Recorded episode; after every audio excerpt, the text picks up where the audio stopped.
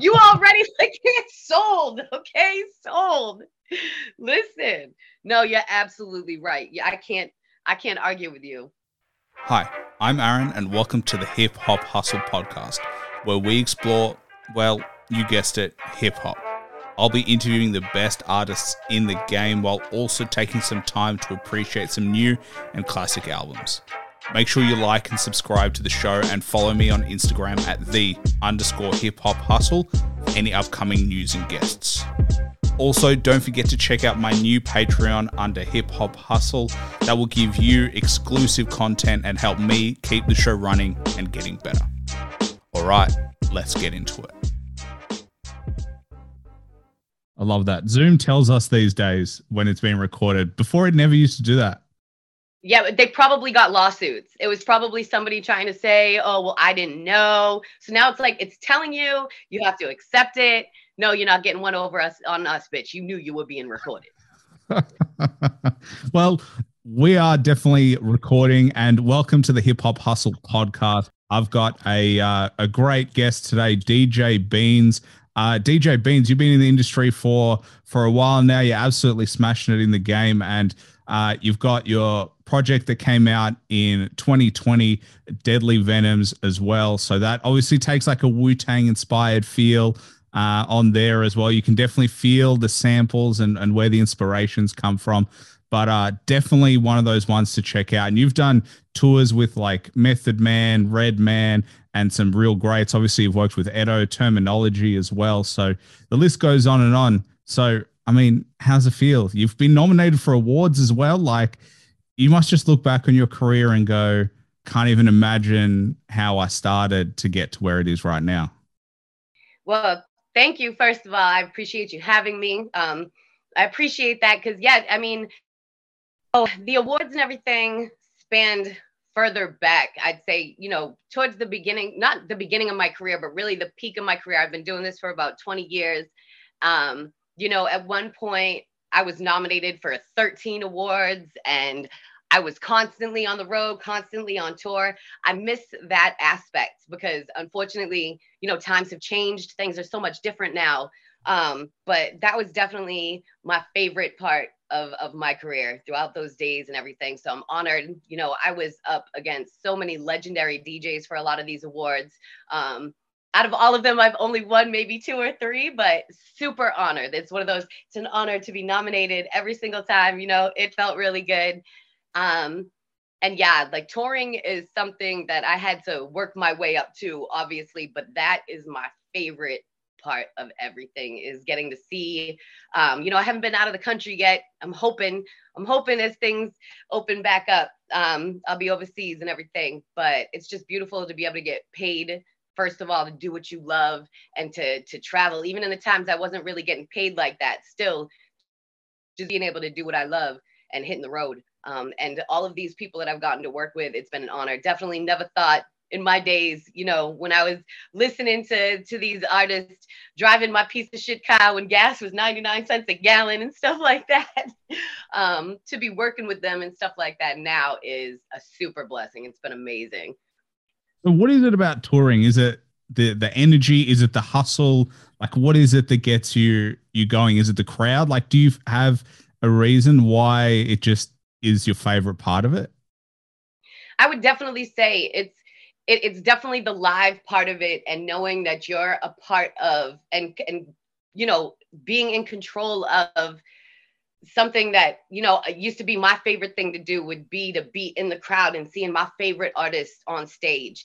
So for me it's being able to work with the artists to bring that to life for the fans. So you know when we rehearse um, and stuff like that and we're putting stuff together just to know this is what they want this is going to make them go crazy. This is we're giving them what they paid for and then some. So it's super exhilarating. You never know what to expect. Um, it's different every single time. So you can put a set together and then all of a sudden you're like, wow, this crowd is not what I thought it was going to be. And you have to go completely different. So it's, it's a high, you know what I mean? It's something that for me, no drug could ever provide what I feel when I'm on stage. Um, and especially when I'm on stage with these artists and you just see the crowd go crazy and you see them spitting things bar for bar and my part being able to get the crowd hyped up for that artist to come on the stage. It's just a feeling that I I, I can never feel from anywhere else. Uh, it's it's amazing. So interesting because like I look at a DJ's job at the beginning to like hype the crowd, and I'm like, that looks like a tough job because I I remember being in concerts and I'm just waiting for the actual artist rather than anything else. Like I'm just that's what I'm high. I'm just going like I'm okay. I I've, I get it, but like I'm just counting down. But how do you build the anticipation without the crowd getting like, all right, I've had enough. Just bring out whoever we got to bring out. That right there is one of the biggest challenges and that's something that definitely comes along with experience um, a lot of people believe it or not I had the worst mic fright of my life at the beginning of my career. And uh, th- this is actually, it's a really fun story. So I'll go ahead, I'll tell the story briefly before I get into it. So um, I had a, a, really good friend who was a DJ. Um, his name, shout out to Donnie. He was from Boston, but I met him in Virginia.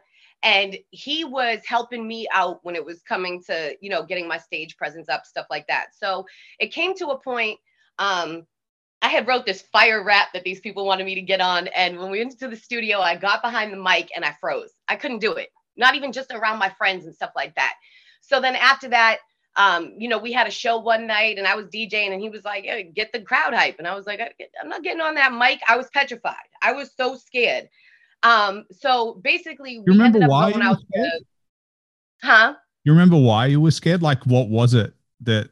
I don't know. Because my whole life, people have told me I have a voice for radio and stuff like that.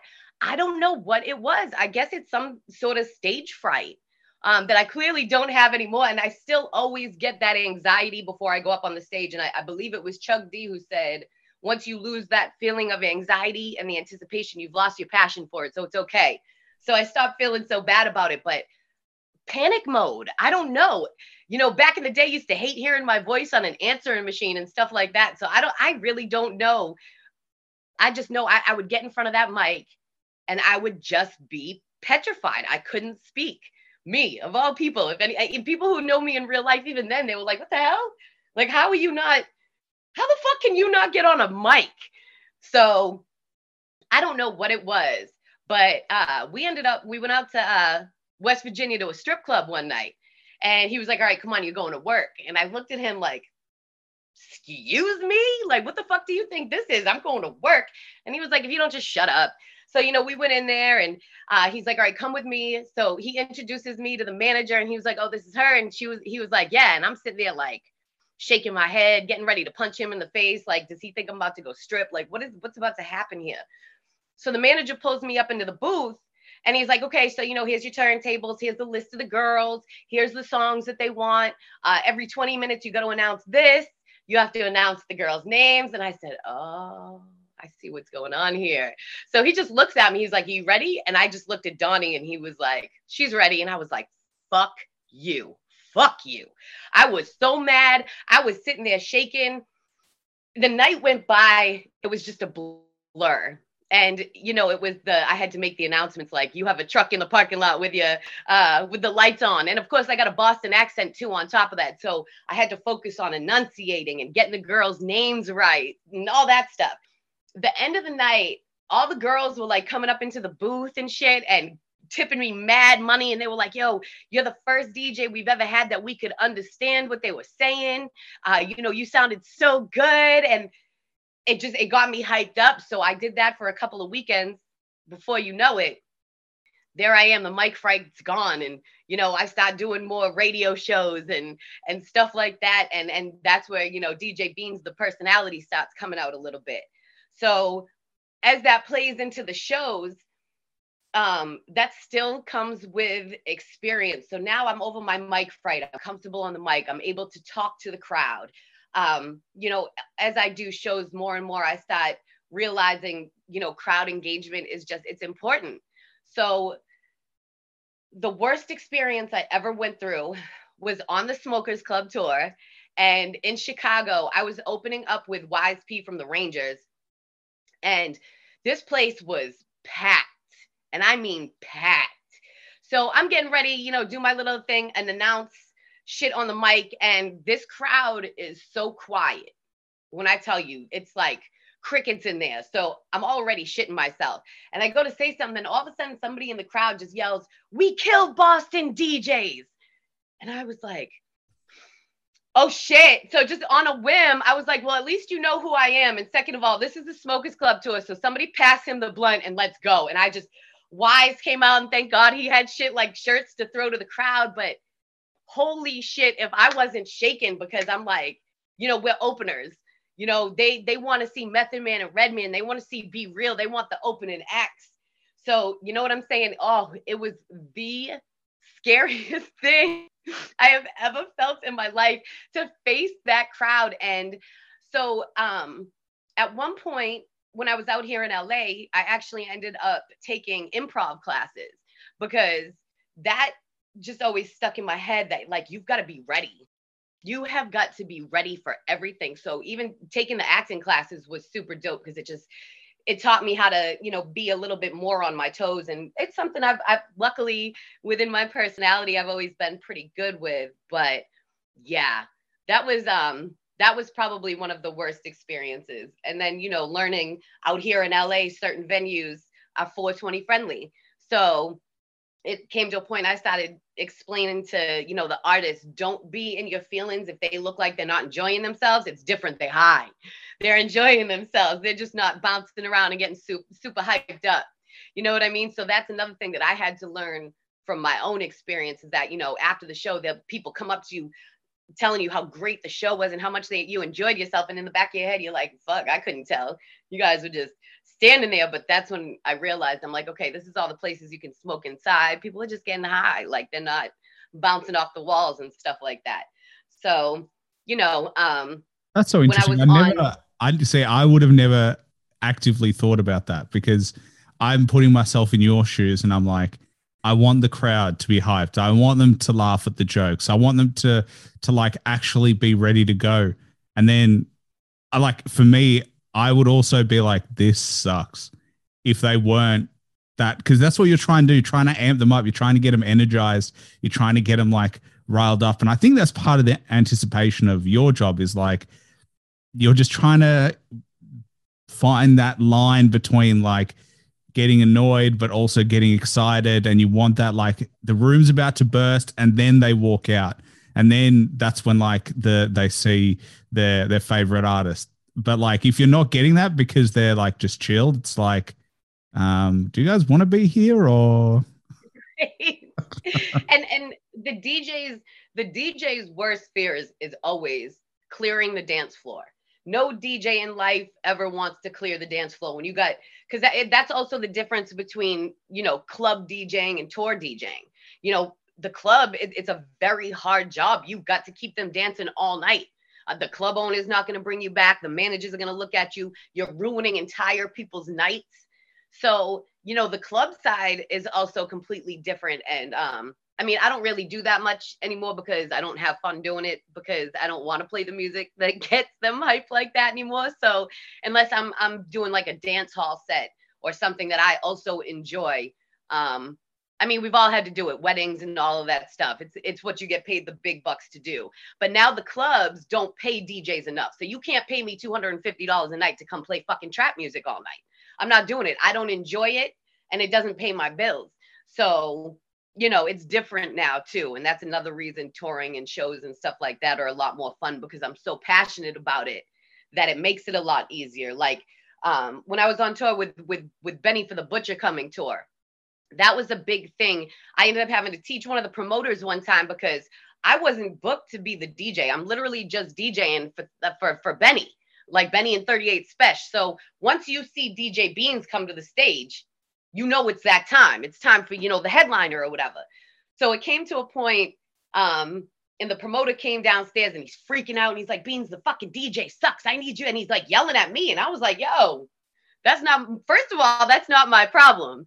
I was like, but because we're all on this together and I want it to look good, I'm going to do this. I said, but you have to understand how this is going to fuck a lot of shit up. Because, first of all, they're going to see me come out and they're going to think it's time for Benny. So you're making my job a lot harder right now. Because on top of that, I'm in show mode, you know, thinking about Benny's set and stuff like that. I think I'm not even gonna name the the people that were there that night because I don't want to call out the promoter and shit. But the bottom line was DJ Beanz to the rescue. But of course, I now have to come out and ease the crowd who's pissed off because the DJ's playing some fucking weird shit. Doesn't who knows? Like, do you know this is a hip hop show, bro? Like, I don't know what you playing, but so I had to go up there and I had to entertain.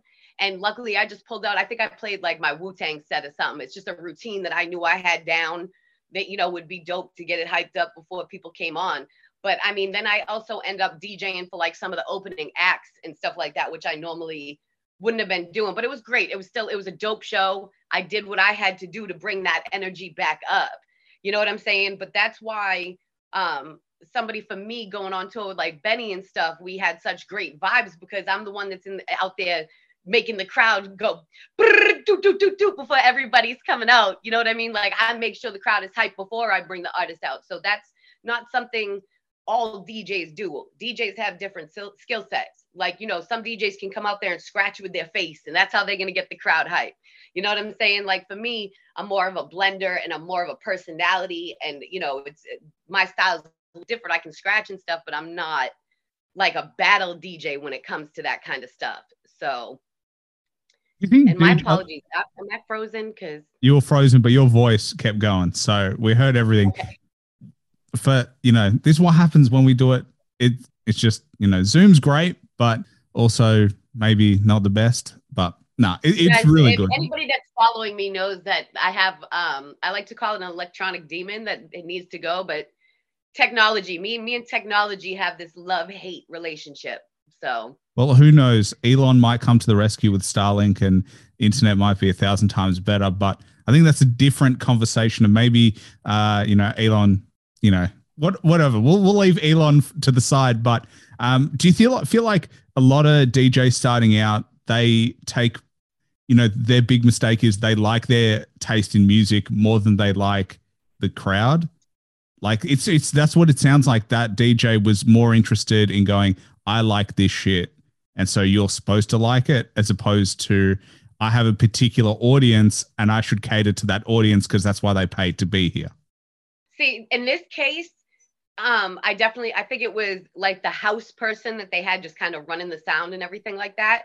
So um i think that's exactly what it was in this case. He was like fuck what these people want to hear. I'm here at work. I'm getting paid either way so i'm going to play what i want to hear. I definitely think that was the case there and i think um this was more of a sound person as opposed to a dj so um i won't i guess i won't chastise him for that.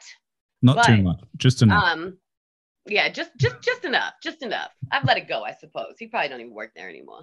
Uh, but with other DJs starting out though, that's the thing too. Um, I think you know I'm a little bit older and stuff like that, so I know when I was younger and I was out DJing like that. So yeah, I was I I I am not I was I am a certified record breaker. Like I know how to put things into the mix where they place well that you could still play new music and stuff like that, but you do have to be mindful as a DJ. You can't play what you want. If the next song that you had coming up was something you wanted to hear, but you know this crowd particularly might want to hear something something else. So that's that's where it comes to being different types of DJs and stuff like that. And that's also something I think you learn. Um, a selfish DJ is never going to make it in a club because you can't you you are there for other people. So you know you, you probably if, if a dj is going to do that they're not going to be invited back um, to that particular club or to that bar. Uh, when it comes to radio and stuff like that that's also another thing. You have to basically abide by what the stations are telling you to do. So you have to play uh, you know a certain playlist so, you know, different aspects you're being told what to do. So, you know, for me, that's why I've given up terrestrial radio and I've been with internet radio for so long because the creative, uh, the the creative freedom that they give you is what I love, and that's what I feel like my fan base uh, comes to my mixes for because they know I'm going to play that stuff that is just fire, and they're going to hear some things that they may not have heard before. So if I do a guest DJ spot on a different station, I'm gonna what I know that station probably wants to hear, but I'm gonna put my touch of my style in it as well. So it might be a little more upbeat. I might be playing some top 40 stuff, but you can bet your ass I'm gonna find a way to slide in some, you know, more up tempo underground stuff. So, you know, people like Rim and Benny and stuff like that, they have that kind of stuff. So I can do that. I can still introduce uh, some of their music into more of a mainstream mix if need be. So I feel like that's also your job is like because there's a reason they asked you to come on. Otherwise, they could get any person to just put the same track list together, but like that unique way of being able to bring your own style, your own personality into the mix that they're looking for is kind of the art. Because otherwise, yeah, otherwise you can just go to Spotify and just like put a playlist on and no personality, pre-record any voices that you want to pre-record, and it's the same shit every single day. You could just like get anyone to do it. So I feel like it's a difficult art to to master of balancing that. That's it's very true, and that's why uh, for the longest time, you know, when I my it was really big. If you were a DJ and you got put on Swerve Radio back, um, you know, in the in the mid two thousands, because uh, this was the biggest hip hop internet station. You know, shoot, I think for consecutive years it was like number three in the world and I know within not too long of me being on there, uh, the owner came to me and asked me to be the PM program director because heard my mix and was like, I would love for you to be in control of, you know, the PM stuff because it's all raw and all of that stuff. So then he eventually handed over to me executive program director. So what that put me in place of was I, I was in charge of all the DJs and we had DJs around the world. I was in charge of bringing on the new DJs, but I was also in charge of what was going into the 24 7 rotation. So that's where I had to separate myself. And that's where I also know that I'm really good with my ear because I was able to separate and say, okay, I hate this. This is going to be big. Um, you know, so I would know like this needs to be in rotation, you know, during the AM. And it was dope the way the owner had it set up for me. So it was like a drag and drop process. But, you know, I could put stuff in that was going to be in heavy rotation and the stuff that was only on at night and certain times and stuff like that. So it was a really dope experience for me because that's what it was. It was, um, you know, you never knew what you were going to tune in and hear on Swerve. You hear everything from Drake, you know, at, at the time, like Meek Mill and stuff like that was like kind of more on the underground side of things. Uh, but then you would also hear Termanology and Akrobatik and stuff like that. So that was a really cool experience for me because it also comes along with playing in the clubs. You know, at the time, I think I was in, I had gone from Southern Virginia, Northern Virginia to Southern Virginia back to Boston. So each of these demographics is different. So, for instance, I DJed Quadfest at Radford University, and I'll never forget I did this house party and they just kept feeding me money to keep on going and keep on going. And at the time, I was one of the only DJs that had little Lil Wayne a milli. And I will tell you, like that beat is so high, but at the time it was lollipop. So that night in particular, they kept on feeding me money to keep on spinning, and it was raining outside. There's people dancing in the rain. At one point, my whole system shut down because Serato is still like kind of new and I've been DJing for like 10 straight hours, but when I tell you how many times I played lollipop, these college girls, we want to hear lollipop. We want to hear lollipop. And of course, you got to make the college girls happy. I mean, I was picking up the mic like if somebody doesn't bring me jello shots, like so at one point after I had played lollipop about had to have been a good like 20 something times, I tried to break a Milli.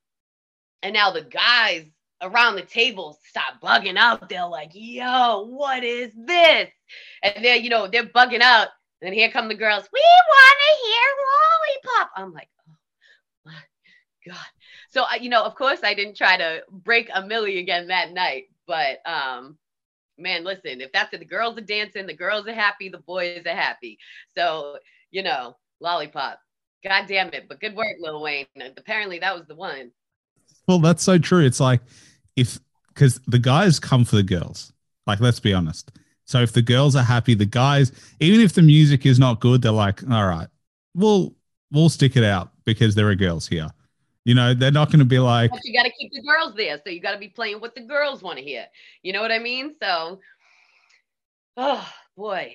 Do you know when you mentioned weddings? I feel like weddings would be the worst to do because, like, I've been to a few weddings and some of them are really good and some of them are so shit. And the problem is that they're not there to like, and and I mean shit because like the band sucks or they haven't read the crowd right or they booked the wrong person. I went to a wedding once and they just booked like, and it's like Euro, like Russian wedding and like South Africans and like the it was like an Aussie band and they played Aussie music and every Russian in the room was like, "What the fuck is this? what is happening?" every single one, and like they're just like there's just like anthems you have to play. Like you have to play Mr. Saxobeat. That's gonna get them all pumped. But like you just got to know the crowd. But like I feel like that's such a hard thing to do to do a wedding because they're you have such a mix of demographics. You got like kids, you got older people, and you, there's people who want to slow dance, and then you, there's people who just want to party. Like, ah, I'm just talking about it and I'm hating it. Man, so here's the thing about weddings. I don't know the last time I've done a wedding, and the only fun weddings I ever did were when DJs were getting married and hired me because it, it's still different. You so the best part is about like DJing a DJ's uh, wedding and stuff like that. It depends on who's booking you. And just like you said, you know, it has to be with the crowd, but you get with the bride pretty much beforehand and you know what you're going to be playing. All weddings are the same to an extent where you got to play some Prince, you got to play some line stepping, you know, you got to play, you know, the Cupid shuffle and all those kind of shits. And, you know, every wedding has that. You know what I'm saying? So it, it kind of depends on what it comes down to the the demographic. Um, and that that's a thing. You kind of know when you get into it, but the weddings were paying the big bucks. So that's why I didn't give a fuck. You know, I I would ask, do you guys want me to bring turntables or is this because a lot of times I just have to bring my mixer and my computer. You know what I mean? The only time I'm bringing turntables out is if it's for, you know, a music loving bride and groom basically. Um but yeah it's really weddings are, are so much different. Believe it or not i used to do proms too stuff like really? that. Um, and those were the gigs that you wanted. Those were the big paying those were the big paying jobs you know the four digit jobs and stuff like that. So that's and believe it or not as miserable as they were they're the easiest ones because you're not they're not there to hear you scratch. They're not here to hear your transitions. They're there to dance, drink, and have a good time. Not in the proms, obviously. Not drinking publicly anyway, but you know, with the weddings. So that you know, you end up having to deal with drunk relatives. Uh, you can't pull the whole no no request thing because you're being paid to be there. So shit, I had to wear a tux a few times for weddings and stuff like that. So they're definitely not the funnest, but they definitely were the bill payers back then. Um, so yeah. These days, not anymore. You suck it up for that that thirteen hundred dollars for six hours type of shit, you know. but these days, not anymore. I feel like you know these days weddings aren't paying anything. Everyone's on a budget these days, and nobody is because that's when. So you know that's when everything changed for me was um, when it transitioned over to the iPod DJs. So, you know, I very easily back in the day could easily get $500 to be the DJ for the last part of the, you know, the last three hours in the night to go until two in the morning. That was nothing to ask for what, you know, I was worth. And then it, it started coming to a point where this is where the competition came because now you got the fucking iPods that you can plug in and have a playlist. So the iPod DJ game, you know, even before the controllers and everything were happening, but it was starting with the CDJs and all that. So, you know, we've got our super expensive Technics 1200s.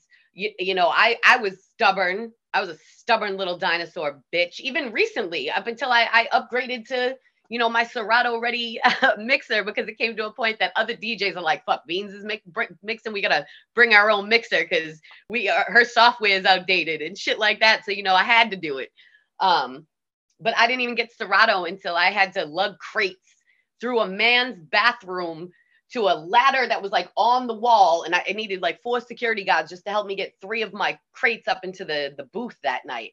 And I was like, all right, I guess I'm to give in and get this Serato shit, whatever it is um, which was also expensive. But you know, when all of this stuff got introduced to the game, there's you know these younger cats coming in and you know they're only charging a hundred dollars to dj for the whole night and they don't have to bring turntables and they've got the cdjs and you know all this software and stuff like that and so they were undercutting all of us headlining djs so it came to a point it's either like okay do you also want to undercut do you want to take half of what you're worth do you still want to be relevant what do you want to do now so it's like, okay, I start taking less than what I'm worth and shit like that. But then it's like, okay, now the promoters and the club owners, everybody's being cheap. Like we can get a DJ for half the price that's going to do the same thing. You know what I mean?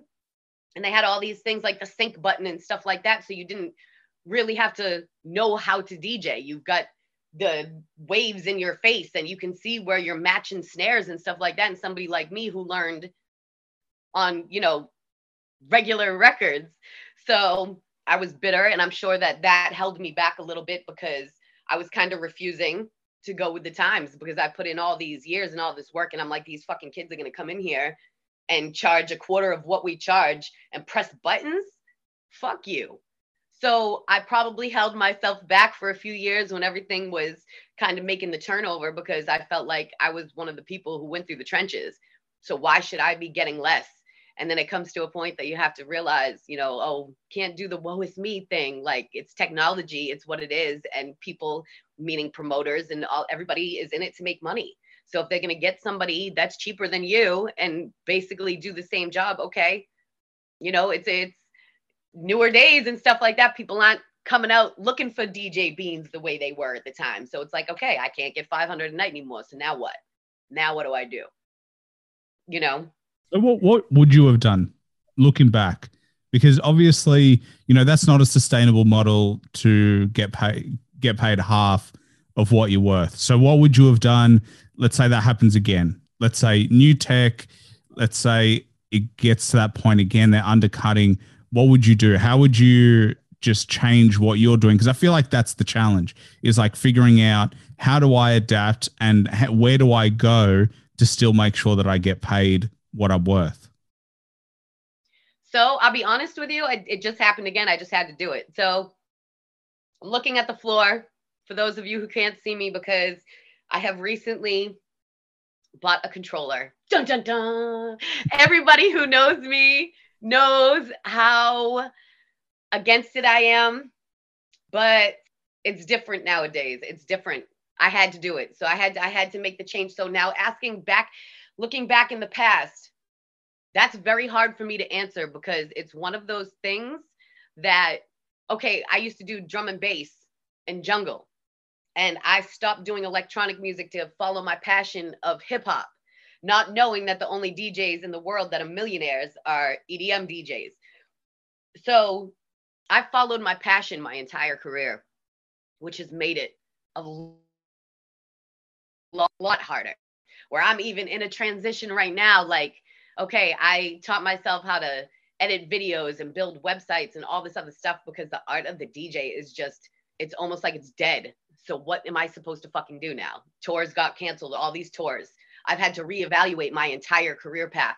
So that's a hard question for me to answer because it would have to be me choosing between money and choosing between the passion because me following my passion and doing what I did because I've been so strong in believing in the craft and what you know it has been and what it has come to is the reason that I'm the DJ that I am now, where I'm one of the only DJs that's still dropping mixtapes and you know just still staying super true to it. And I'm not saying I'm the only DJ, but I'm one of the only ones. So, yes, it makes everything a lot harder, but I know that I've stayed true to it and I've followed my passion this whole time. So now looking back, and if I wanted to just stay in it for the money and make a living off of it, I would have stayed in the EDM side of things. Um, and I probably would have gotten CDJs, you know, but that's a that's a really good question because that's really hard for me to answer because like i always say there's so many things had i done differently things would be so much different but i wouldn't be who i am so that's what it comes down to when it comes to who DJ Beanz is now, is all of those maybe fucked up decisions that I made and, you know, decided to stay true to some shit. So, you know, if I could could know and have found a balance and been like, I can still be passionate about it, but you know, let me take $150 gigs and, you know, throw my controller under my arm and do less of the work. But that's also hard for me because it's like I'm half stepping. I'm not, you know what I mean? It's not. Yeah, it's like an internal monologue. It's like you, you're like, I'm not really doing what I want to be doing. Because I think part of it is also as a DJ, you like what you do like and then when it's taken away from you the art of it is taken away you're like what's the point it could be anyone up here doing what i'm doing but i don't know i feel like you know and i am obviously a hip hop head hence the podcast but like there's no reason why you couldn't go into edm now there's no reason why you couldn't like start just delving because you got the skill set already you've got you've got everything that a dj would need um, to be able to do that. So, I mean, and the great thing about being a DJ, you only get really better with time. You only because you learn more, you understand the sounds. You've and you've seen every generation of music. I mean, hip hop wise, you've seen the evolution and how to mix every type of track together. So I don't see why you wouldn't now even be able to do it. And that's a very good point. So that's why um, at this point, I've decided to invest and do that because, okay, getting a controller now, seeing DJs that already know what they're doing and have a controller, it's like a toy. It's like a big girl toy now. You know what I mean? So it's like, okay. Um, one of the big reasons is too is I I had an opportunity recently to to finish up on a on a pretty big tour that was going on, but last minute the equipment seemed to be an issue. So for me, I was like, had I had this controller, I would have said, fuck it, I wouldn't have cared. I would have taken a lower price and just hit the road because it doesn't matter. No matter where I go, I have what I need, right? That's what made me give in to get the controller. Because in this case, it's not so much as me, it's still me getting to do what I love. It's just having to um, put a little curve on it. You know what I mean? So in that case, it's different. So uh, that's one of the reasons I got it. And then on top of it, that's why I just upgraded all of my equipment and stuff. That's why I want to punch my computer for it being a jerk right now. Um, but it's basically so I can, you know, keep on keeping up with the times at this point. Because if somebody wants to bring me out as DJ Beanz and I'm going to bring my 1200s out, I'll still have my time. Because, like you were saying, it's like if you don't love what you're doing anymore, okay, it's just a job. And in this case, it's like, okay, it's still a job and I should still be blessed. But when it's taking half if, if it's making half of what i was making before and i no longer enjoy it then what the fuck is the point you know um so that's why I think that's that's exactly what I'm doing now with the controller and and all this other stuff. When I'm about to learn how to start doing, EDM might be exactly where I end up with the stuff that I'm I'm learning and about to take on. So we'll see. But I feel like you could do some exactly cool right. shit. It's never too late. I feel like you could do some cool shit with like mixing some hip hop feeling into EDM. Like I feel like that's a world that really hasn't been explored. Is like a blend of the genres. Like EDM's not really well, my thing. It's actually exactly what I was doing. I'm sorry to cut you off, but I'm just going to tell you. So when I was doing it, jungle and drum and bass, I guess, is comparable now to what what what they call dubstep, um, because it was hip hop. It was hip hop and reggae with super hard drums. So EDM was never really my thing either. You know, I was a little bit younger, so um, might have popped a little ecstasy and stuff to, you know, uh, to make it easier learning learning how to be able to deal with that music. But that's why I enjoyed the drum and bass and jungle because it was it was hip hop. Like you know, um, Aphrodite would do these incredible remixes with like Fugees and stuff like that with really hard drums. So you are absolutely right. So that's exactly it. That side hasn't, it's not out there like that. When people think EDM, they're just thinking the doom, doom, doom. You know what I'm saying? So let me go ahead and maybe reintroduce what I was introduced to by you know learning how to produce and like the, the controller I have is dope. I put a whole bunch of uh, research into it. Of course, it took me like two and a half, three weeks to pick one, and the one I got is super cheap and it's probably doper than a lot of ones. But these of mixing, hook that up to my regular turntables on top of it. So I'm like, oh my god, this might have really just opened my whole world up. So you know, back then when I was fighting it, had I taken it on then, I'd be a little bit further. So I guess it's it's growth. I also think like hip hop samples, like the best thing about hip hop is, and you know, we talked about, you know, your album Deadly Venoms, but you like I mentioned it, but you sample a lot of Wu Tang samples, a lot of soul samples, and there's something in hip hop that I feel like I don't know. To me, there's something about just a pleasant, you know, older track that you just find uh, just a little bit to cut that just makes the sound. And I feel like other genres haven't utilized that skill set yet. And if you can find the right kind of sample into like those other genres, it'll just elevate everything. I think hip hop, it's a marvel because it's literally the art of finding beats and finding samples and literally figuring out how to cut it together. I mean, that's definitely the entire foundation of, of hip hop when it comes down to it is is the soul, the jazz, the blues, the, the so many different samples that just make so many of our favorites um, come to life. So I agree with that a thousand percent. Uh, since I'm not familiar with like current EDM stuff, I obviously have to find a way to dip down into that without doing drugs and uh, exploring and all of that stuff um, to see what's really being done. Because from what I've seen, you know, I, with the most of these DJs and EDM producers that are out there hitting the road, they're really, I don't want to say they're not doing too much because I mean, shit, they are entertaining hundreds and thousands of people. So they're obviously doing something right.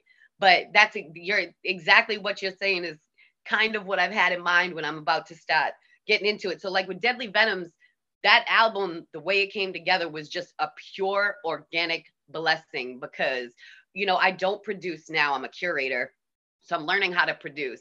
Um, so the way I'm putting my new album, Queen of the Underground, together is completely different. Now I'm like, you know, I got producers sending me the beat packs and I'm thinking of the artists that would go great on them. So I'm curating, I'm pairing, and the way I'm doing it with Queen of the Underground is completely different than what I did with Deadly Venoms. With Deadly Venoms, it was actually only a couple of songs that were recorded specifically for the album. This was me not knowing how I would do uh, coming out with my own album if I don't produce. So it was kind of a test run. So, I, you know, I reached out to, this was more me reaching out to the homies and being like, hey, this is what I'm trying to do. What do you got for me? So the way that it, it fell together so organically, like the Husking and uh, Snow Cream, so organic. Like that was just, he was like, you know what? I have this for this, but I want to give it to you for the album. So, like with that, um, the Termanology track means so much to me because he was saving that for one of his albums because it's one of his own personal favorites. And he was like, "Now nah, I'm to give it to you to put on the album." So that was an honor to me, but one of my favorite tracks on there. Um, so this is the artist not knowing, you know, who's on it or what I'm doing yet. I didn't know what the hell I was doing yet.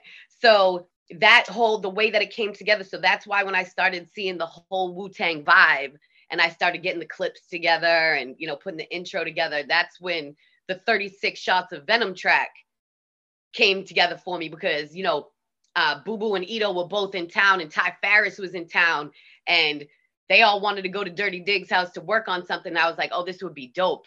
Three dudes, all right, all these bars all the way through, 36 shots of Venom, 36 straight bars of fire. So that was one of the songs that was recorded for the album. So it was just, that was another one. It was just super organic the way it came together.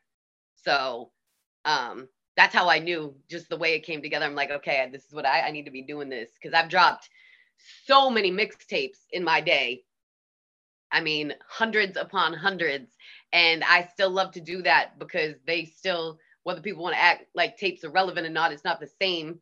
Like you said, now you got Spotify playlists, and that's how people discover artists. But there's still the collectors, and there's still the people like me that I don't want to listen to a playlist and you know hear all the monologues and the ads in between. I want it blended all together. So you have to go back and be like, oh, who the fuck was this? And go look at the playlist to go see who that was. You know what I mean? So it's just I, I don't know. Like I'm still there's still a piece of me that's still holding on to the past and still trying to do things like that, but I still want to dive into this the newer realms of things. Well, but, you know, it actually reminds me of because I interviewed DJ Chubby Chub, who was Oh my god, I love Chubby Chub. That's my guy. Yeah. So I mean, he was he was probably number four, the fourth interview I ever did. So he was really Whoa. early. So he was you know, I saw him live because he opened for 50 Cent or he DJ'd for 50 Cent when he yeah, came down to Australia. DJ, yeah. Um, but he's on Twitch and he's doing so well on Twitch. Like I saw he's getting awards on Twitch and he's just being himself. And I feel like every DJ could do that. Like that's what you have is like a personality. And so I don't know, it's weird because the life of a DJ is not what it used to be. There's those parties and stuff like that that doesn't exist anymore, but people streaming is is there, Patreon is there, and it's like sometimes we just got to get with the times, but like he's one of those guys who's shown how to do it. Definitely. So here's my thing. So with my freaking electronic demon, right? So during the pandemic, you know, I was supposed to be on tour with uh, Crooked I. Um, you know, I had a, a whole bunch of underground shows that were being set up. So I ended up having about three tours get canceled. Um, so of course it was the whole issue of fuck, how am I gonna get by? So, you know, one of the homies told me get on Twitch. So I couldn't do, and, and, people just didn't fucking believe me when they were like, why don't you do Instagram live? Why don't you do Facebook live? And I said, because listen, I get shut down within 15, 30 seconds. Other DJs have been able to get away with it. I have not. So, you know, I've, I've tried to prove to people, finally, people started catching on and realized, okay, she's really not lying. Like I try to get on there and I get shut down. So one of the homies said, go on Twitch. So I'm trying for fucking weeks to stream on Twitch. My shit's just not working. I'm troubleshooting everything and go to come to find out, you know, my laptop is just not compatible. So I have to upgrade everything. So then it comes down to money. Okay. What I ended up doing was I figured out how to upgrade my MacBook myself by spending minimal money and taking tutorials and doing it myself. So um, as I finally get everything up and going, you know, that's when everybody's already figured it out on Twitch and all the other DJs are already on there doing it. And, you know, I so I, I was just like, okay, I'm just gonna go back on Dash Radio and just do my show as I was doing it. But whole time, you know, I've been sitting here doing what I gotta do and and finally making money to upgrade everything so I can now stream and I can do all of that stuff now.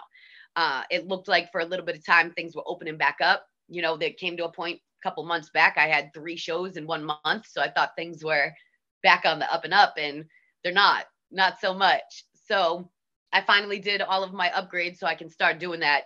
Um, but you know, it's also taking up the time to. It, it's almost like starting from scratch again. I got to do it for hours on end just to get my followers up on there, so I can start. People can start tipping me and doing all of that stuff. So I'm proud of Chubby Chub because he deserves it. That man's been through you know, he's he's been through a lot. So I was really excited when 50 brought him back on his his DJ again and he started touring again. He deserved that. I was so happy to see it. Um, and I know some other DJs who have gone on Twitch and have shit made a thousand dollars in a week. I do, but it took all of that time for me to get upgraded just to the point that I had the capabilities to stream like that because somebody was like, why don't you just do it from your phone? And I'm like, that people can just go on YouTube and listen to music from their phone. Like it might the quality at least has to be good because you know it's got to be a listening experience whether they're on their laptop or their phone. If they're getting shit quality through a phone, I'm not I'm not gonna do that. You know, for me it's like if I'm gonna do something, I always have to do it the best of my abilities. I, I won't half step anything because I could have done that but I was like, I'm not, how am I going to build a following up like that if they're going to be like, I'm not going to tune into Beanz Show. It's going to be her on her phone with shitty sound quality. Like, and the weird thing go on is, Instagram live and talk to people. The weird thing is that people still tune in if you're entertaining. That's the weirdest thing is like, as long as you're entertaining, people don't give a shit. Like, how many people make TikTok videos and it's like the worst angle and the audio sucks balls and it's just horrible and they love that. So like to me, like I agree because I've been upgrading all my shit as well. Because like as a podcast, I'm like you can't sound like you're talking through a potato. Like you actually got to sound, right. and people got to understand what you're saying. But at the same time, people like a grimy feel. So I don't know. I think I think the hardest part is, and I go through this a lot, is like a bit of pride. Is like because you want to be proud of your work, and you want to be like, I want to like what I do and I want to be like I want to control it. But in the same way as like when you're DJing, you can't control what the crowd likes. So you just got to do it to the crowd. And like it, it is what it is. Like the consumer decides at the end of the day. See, and you, that you you're enlightening me right now because you know now I'm like, damn, you know, I really didn't think about it like that. But I guess it, it's me just uh, that's the perfectionist side. You know, I don't even know so much. It, it, you know, there's a good friend of mine who keeps on telling me you need to push your ego to the side. I'm like, I don't have an ego, but I guess that's what it really comes down to. Because you're right. Like if people just want to tune in for me or whatever it is, they're going to tune in regardless of the quality. And for me, I'm like, I just want to deliver the best all the time. You know what I mean? But yeah, I mean, I probably could have done it and just been like, okay, so maybe I can't DJ this time, but I can sit here and talk. You know, I didn't really think about it like that. For me, I was just like, I didn't want people to have to sit there and sit through my technical difficulties and, you know, but you're right. If people are going to be entertained, they're going to be entertained, bottom line. And that's why they paid you in the first place, to be honest, is not because you're the same as everybody else, but because, and I feel like also being a female DJ in a male dominated industry, especially with so much experience, is something that people would gravitate towards. Is like, because to be honest, how many female DJs can people name off the top of their heads? I doubt not many, if any. And then you've got all the male DJs. And so there's there's a gap. There's always been a gap. And I don't know, I just think there's still some some space for you. Even though people got onto it first, even though they got there, they've been doing it for a long time. I don't know. I just think there's there's something there, and you won't know unless you try. Do you um do you want to be my manager? Do you know what I do want to? I do you know my skill set is motivational speaker. Honestly, you already like it's sold. Okay, sold. Listen, no, you're absolutely right. Yeah, I can't. I can't argue with you. Yeah, like you have me. I was they I was before I got on here, I was like, all right, this is what I have to do today. Now I'm like, damn, maybe I should just randomly go on Twitch today. Um the thing you know, that's why I also yeah. I'm frustrated with my my laptop issues because I usually have my mic set up and everything, but both of my US right now, and I'm wondering why I'm having issues over here. Um, but I have this whole beautiful PC over there that I can definitely stream on Twitch with.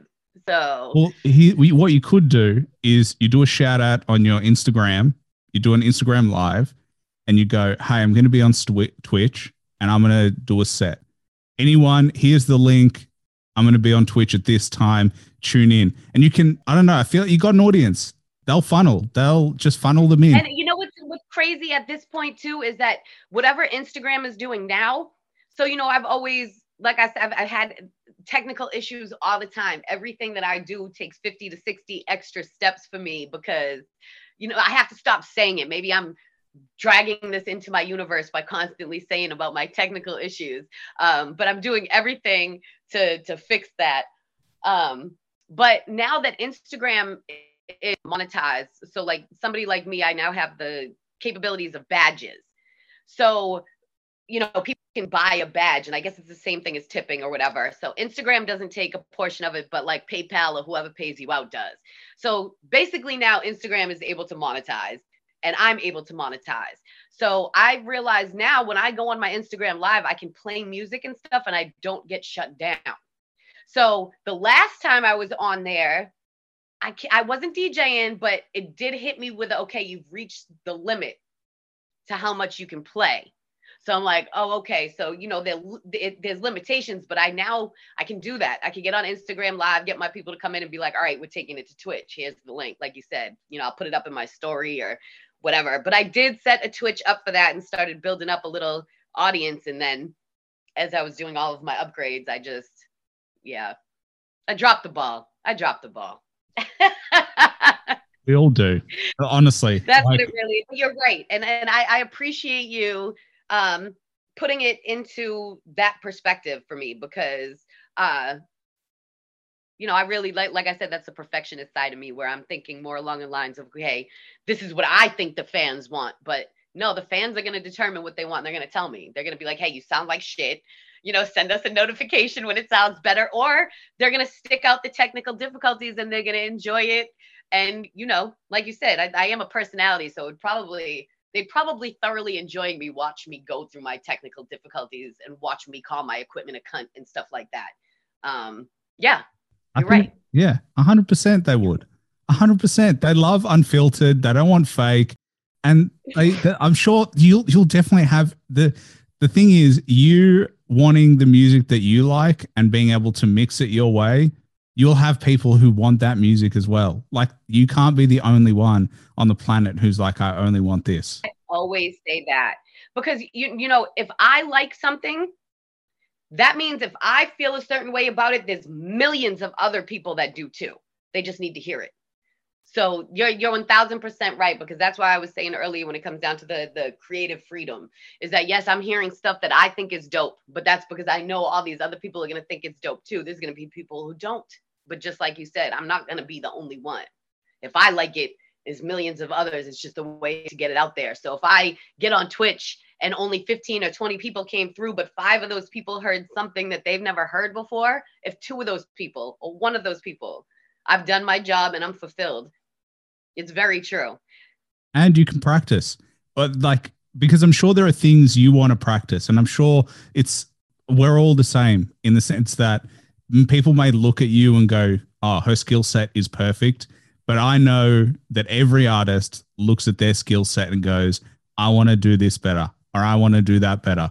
And so if you're going to practice it, you might as well do it live or you might as well practice with an audience. I don't know. I think that, yeah, I, I just think for you, you could definitely do it. Like I'm talking to you and I'm like, damn, I can see why people would be engaged. I can see why people would want to come back. I can see why people would, because you're just unfiltered and uh, people don't want filtered anymore. People don't want brands. We get sold brand shit all the time. We just want to hear people and we want to hear them talk however they talk. And that's why like people like characters. That's why we just like the interesting shit. And there's like it's also those people you meet where you're like, I fucking kind of hate you, but I kind of love you at the same time. That's that's me. That, yeah.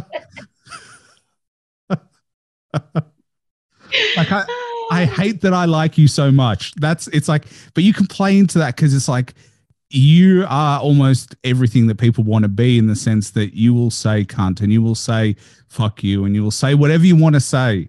And that, but people don't feel like they can say it, and that's like they're out. I don't know. I just think it's a cool kind of branding thing that you got going. Well, thank first of all, I appreciate all of that very much. Thank you. And and I definitely don't have a filter, and believe it or not, throughout the years, I have had to dumb it down a little bit because I definitely I'm I'm crazy, that's for sure.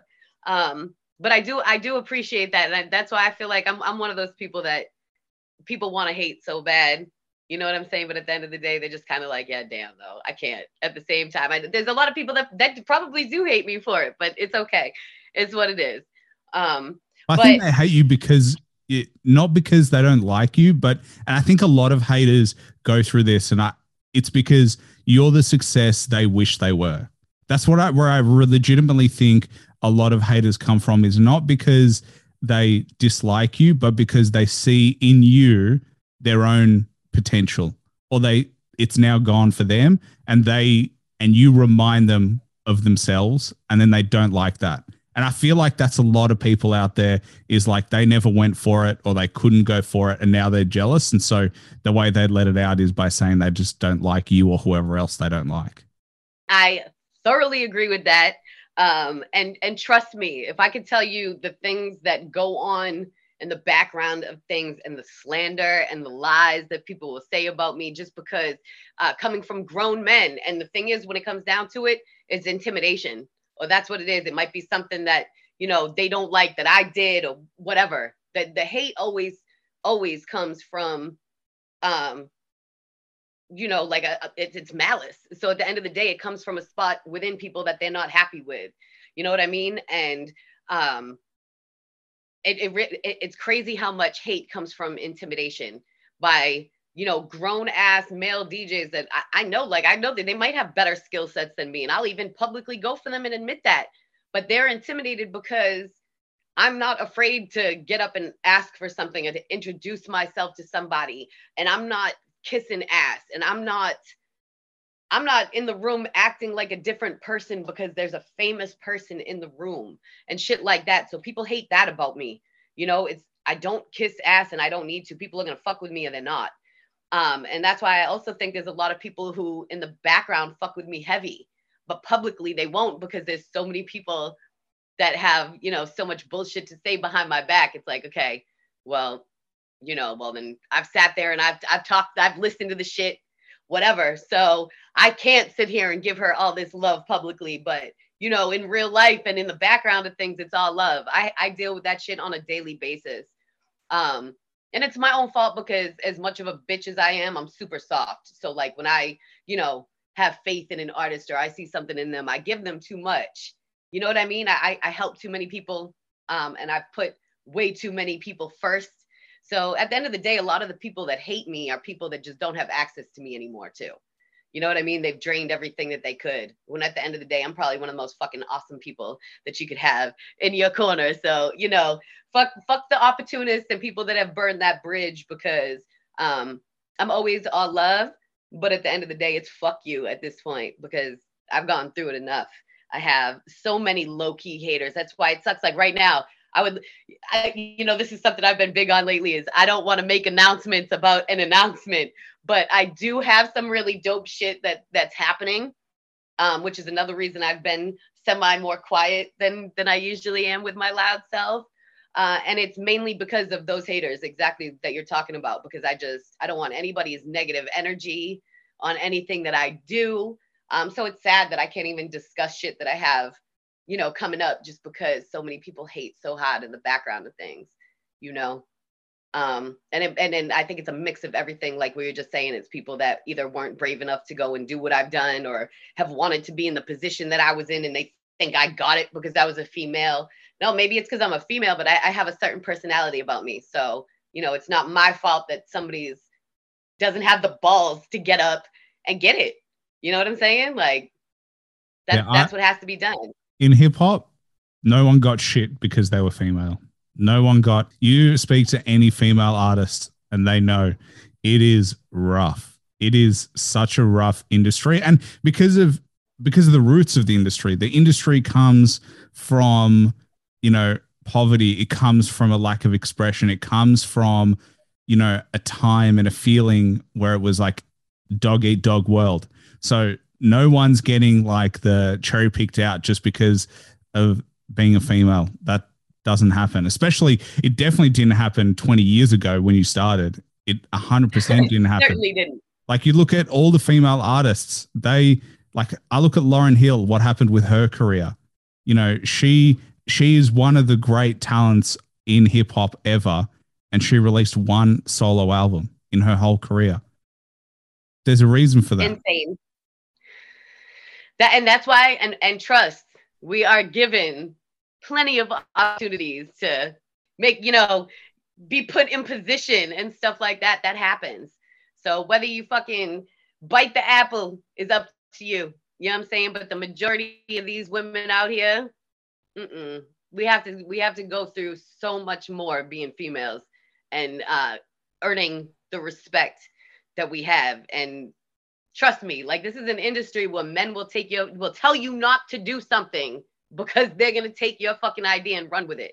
So, you know, the the the female empowerment in this shit, like the, a lot more of us need to unite. And I, I see it a lot. Like I, you know, there's a lot of female artists out there and, you know, producers and stuff like that. Like we, you know, we're definitely uniting and we can do a lot more damage together. You know what I'm saying? But it, this is the shit that we have to battle. Nothing's ever been handed to me because I was a female. Now I'm not gonna act like I know I'm not ugly. So I know there's probably been opportunities that I may have been presented for. Yes, maybe because, but I still had to earn them. My skills or whatever it was still had to get me that position. You know what I mean? Just because you got a pretty face and shit like that, it doesn't mean that you can, you know, it ends up being more of a perk to whoever you're working with that you end up being a female that can grab that attention and then have the skill set as well. But, um, you know, no position has ever being a female has has been more of a challenge than uh, a benefit in this industry, without a doubt. Well, I mean, you can see it right now. You know, what are the the biggest hip hop acts, women? What do they have to do? And you see that it's sex appeal right now. And I understand it's also about like female empowerment and taking control back. But at the same time, I look at that and I'm like, you don't see dudes having to do that. You don't see a guy having to twerk on stage. And like, I like I get it and it is empowering to be able to control it but at the same time you know equality really hits when you have a female artist who doesn't dress sexy who just raps bars. Like I think Rapsody has spoken about this before where she is and she is one of those people who's leading the way in terms of going hey I'm not dressing sexy. I'm not twerking on stage. You can like me for my bars or for my art and that's it. And that's to me where the actual equality comes from. And then you should be able to have everyone on the spectrum in terms of mainstream, not just like the the artists who are going to shake their ass or and then everybody else is not there. That doesn't really count to me because you can't it's we don't have just one male artist out there. We got all the spectrum of male artists. So you got to have all the spectrum of female artists. That's I think there's like a, a false equivalency at the moment. I definitely I, I agree with that. It's like where are you supposed to find the happy medium there? Um, you know, I'll I'll give it to again, shout out to Hus Kingpin because he's one of them. He kept telling me like Beanz, what's with the fucking you're constantly wearing a hoodie and wearing a hat. Like I used to model back in the day. So when I used to DJ, I used to DJ for 10, 11 hours in stilettos and fly ass outfits. And it came to a point for me that I wanted people to recognize me for my DJ skills and all of that stuff. So I was depriving myself of the fun part of being a woman because I just wanted people to respect me. And when it comes down to it, they're going to respect me. They're not, regardless. So, you know, I'm back to, you know, dress and fly when I want to and stuff like that because at this point, I mean, I'm getting older, so I want to fucking enjoy being able to wear what I want and all that stuff. People are gonna view me how the fuck they're gonna view me. Now you've got people like Che Noir is a perfect example. She's gorgeous. She doesn't need to twerk and she doesn't need to drop it like it's hot to grab attention, but she can get dressed up if she wants to. And you know what I'm saying? But she didn't need to do any of that to grab attention because she's one of the best MCs out. She's not one of the best female artists out. She's one of the best MCs out, hands fucking down. Production wise, she's getting doper and doper. You know what I'm saying? Men yeah. can't fucking see her on the mic right now. So what are they? They can't argue. You know what I mean? So that they're and they're not going to deny her either, are they? Because she's dope as fuck. You cannot deny her skills. You know what I'm saying? I well, feel I like so right now you it's see. Right. So and then what what if one day five, six years down the fucking line, Che comes out and decides to fucking drop it in some knee high boots real quick. You know how fucking crazy that's gonna be to go down in history. But like you said, it's her choice. And you know what I'm saying? She so to me, like, you know, when everybody's always talking about Rapsody and stuff like that, I think Che is going to be the person to take that torch and carry it on and show that you know this is this is how it can be you can still be beautiful and and be known for your talent and you know what it's gonna be harder for Che because she's not twerking but well, you know, funnily people enough, that are hearing her are hearing her. Funnily enough, we actually reviewed uh, this. This podcast started as a review podcast, and we reviewed both Rapsody and Che Noir on the podcast um, in terms of their albums, um, and we also did Lauryn Hill's as well. But that's how it started. We did like an all all female round, but um, yeah, it was just so. But like, it is interesting because sometimes I think when we see the top artists, we think that it's like leveling out. But in reality, what you got to see is like, where are the underground artists coming from? Like, is it just the top artist or is there a middle act where there's like, you know, and I feel like that's where the work needs to come into is like encouraging more people. And it's and it's happening because you have more female artists coming through, but it still is really male dominated. And obviously because because of hip hop is a compare it's a sport and it's competition and it's dog eat dog and it's like sometimes it's intimidating and it's scary because like fuck I don't want I personally don't want to be a rapper like fuck that shit like I like talking about it like but I know number one I don't have the skill set but I also know number two it's just like I love it but I wouldn't want to do it because it is so difficult. And that's and that's the thing too. So you gotta you gotta give people that credit because it's like okay this is something that so many people see and they glamorize and they want to be a part of but you don't understand like once once you've made it to that level that you've been trying to reach it is it's a completely different life you have to you're now an entertainer 24 7 You know what I'm saying? You can't be seen out in public pissing on a corner. You know what I'm saying? So it's it doesn't matter what level you're at, whether it's in the underground or not. You know what I mean? Like look at look at Griselda and stuff like that now. You know what I mean? Like I look at Rome Streetz and shit like that and China streets. That's a whole that's when I think of MCs. You know what I'm saying? China's another one that comes to my mind when it has to come to all this bullshit. So she has to deal with living in the shadow of of Rome, where you know what I'm saying? Like she's built her own name for herself, but it's the same shit. Now, when they go out in public, now anytime somebody wants to give China some praise, they can't leave Rome's name the fuck out of it. You know what I mean? So that shit is it, it ends up being a struggle, like the the success and the happiness that comes with it and all that shit. I thought to myself that shit the other day when I was just when I was putting some stuff together and I said, fuck man, sometimes I wish I just stayed a fan because my God, like the feeling I used to be able to get you know, going to these shows and then when you get to meet these artists and now I'm like I don't want to fucking meet people in real life anymore. Like I want to sit here and play their music and love them and shit like that. You know what I'm saying? And it's hard not to just be engulfed in it because when this is what you do all the time, that's who you're dealing with. And you have to see there's so many politics within stuff. That's one of the biggest mes- misconceptions is that, oh, this person's gonna make it big and they're gonna bring me on and shit like that. No, honey, you don't come as a package deal. So especially me being a DJ, I can't tell you how many people I've DJed for, and then you know whatever they succeed and they blow up or whatever it may be, and then DJ Beanz is in the dust. Well, sometimes you can DJs are a little bit different. You can take your DJ with you, but when it comes to other levels of stuff, you know what I mean? It's it's not like that. They now have a completely different life that they have to entertain if they want that money to keep on coming in. So you know what I'm saying? Like some people just end up getting left in the dust and it's like you have to be okay with it if you want to see that person succeed not everybody can fight for you as well this shit is a filthy dirty fucking industry and it is not easy if you want to live big if you don't end up having to you know to make it independently and do it like that has been a, a, blessing amongst the underground at this point that people can eat off of their shit because we now it is easier for us to be able to do things independently like drop albums and have 100% of the sales and shit like that. But there's still like people still like to blacklist and all that kind of little shit that goes on in the background. So it's like you can only do that but so far in the underground but you have to work really hard to make it passionately in the underground side of things. So then once you do hit that level, like you said, it's it's something that not everybody was built for and not everybody can entertain because there's so much other bullshit that comes along with it. Like you see these artists living big and shit like that. Well, it's not it's not all fucking glitz and glamour. You got to deal with all the bullshit around it. You can't go have a discussion with somebody off in the corner without somebody taking a picture and being like, "Oh, so and so seen together and then boom, here come all the rumors, people assuming shit.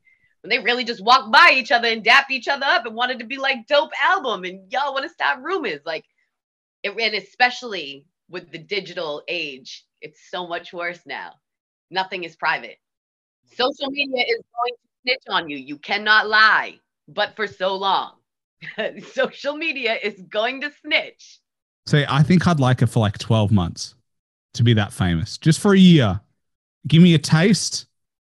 Let me, you know, let me enjoy the fame. Let me walk down the like street. That's the thing too. You can't. You might not be able to just have a taste because That's you're gonna want the high that comes along with it, but you don't want to put that fucking needle in your arm. You know what I'm saying? but hey, if you want to enjoy all of this shit, there's other stuff that comes with it. So then you get that one little taste, and now okay, but now I don't want to go out and people don't give me free shit everywhere I go. Yeah, free you know shit. I mean? To be honest, it's uh like I'm just because like I just think about Drake's life, and I'm like, man, it'd be great to be like Drake's life just for a bit because I think I'd get annoyed because you know to be honest, Drake can't do the shit that I can do. I and I'm not saying in the sense that of talent wise, like I can go and get a haircut like a normal fucking person. He has to right, have a no, barber exactly. go to their house. And I actually like right. going to a barber and I like that experience and I like being able to go out to dinner.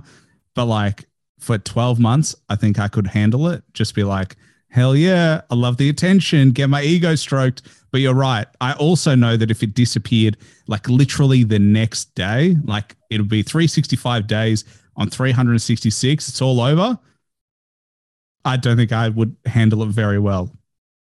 You know, that's, that's what I'm saying. Look, it's it's it's, bittersweet. Everything about it. Like I've seen every side of the industry. You know what I'm saying? And I know what it's like. And it's like you have to decide do you want to be comfortable or do you want to be fucking rich when it really comes down to it? And there's still ways, there's still ways to be rich, but privacy, privacy is a privilege and it's something that you give away when you are really that big in the limelight. Like when can you just live? And yes, this this ways around all of this stuff. But like I said, you know, it's it's bittersweet. It's kind of this, it's not really much of a in between when it comes down to it like do you want to be able to go out to eat somewhere and and not comb your fucking hair?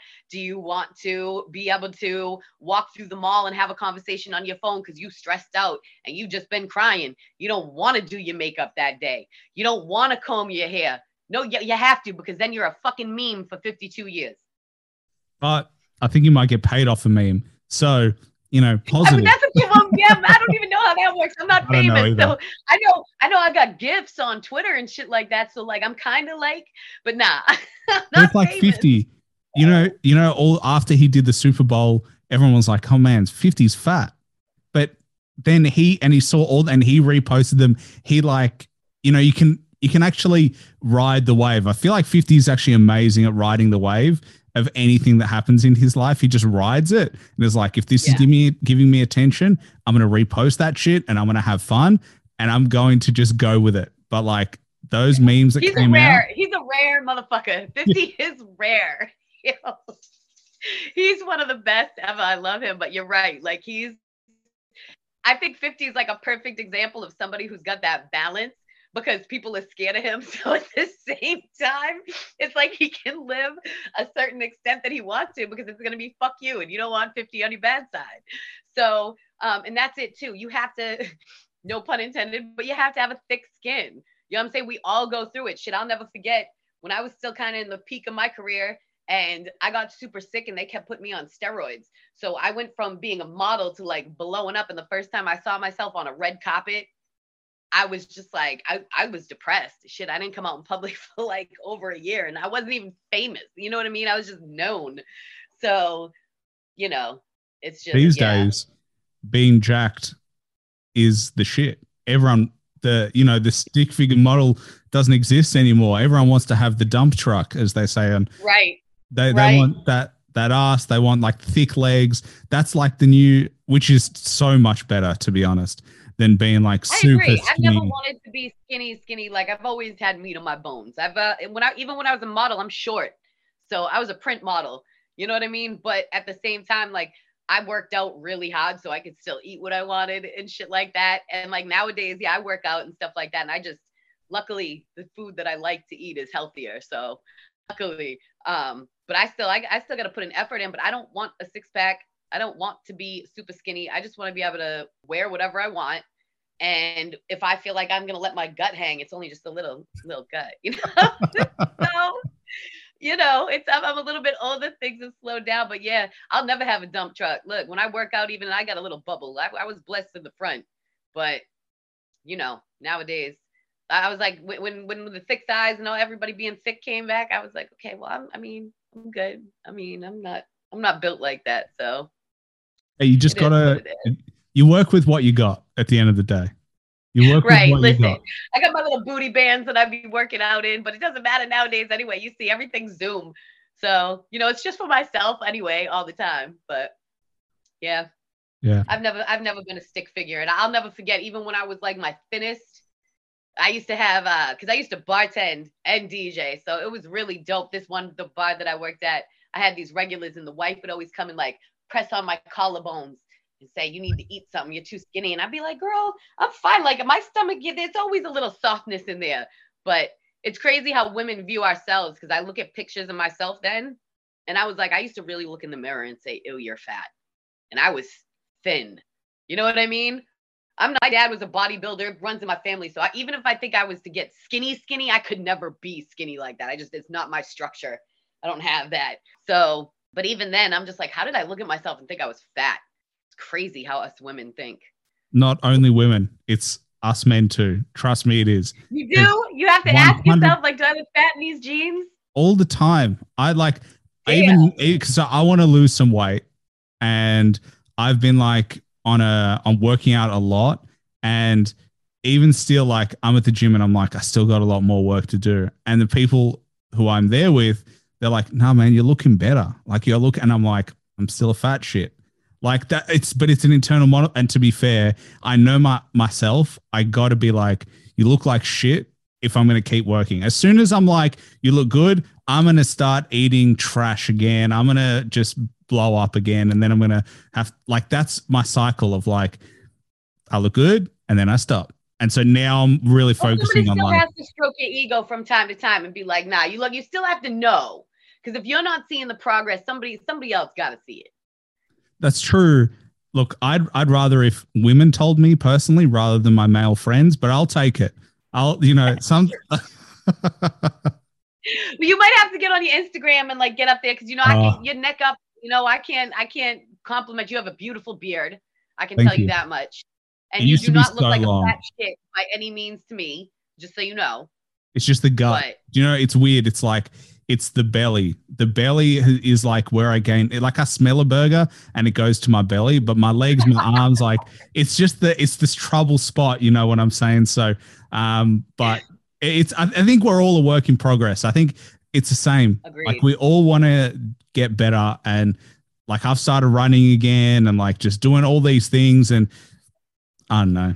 We all go through it. I think we're all just exactly. like and like you said, it's work in progress something's better than nothing first of all.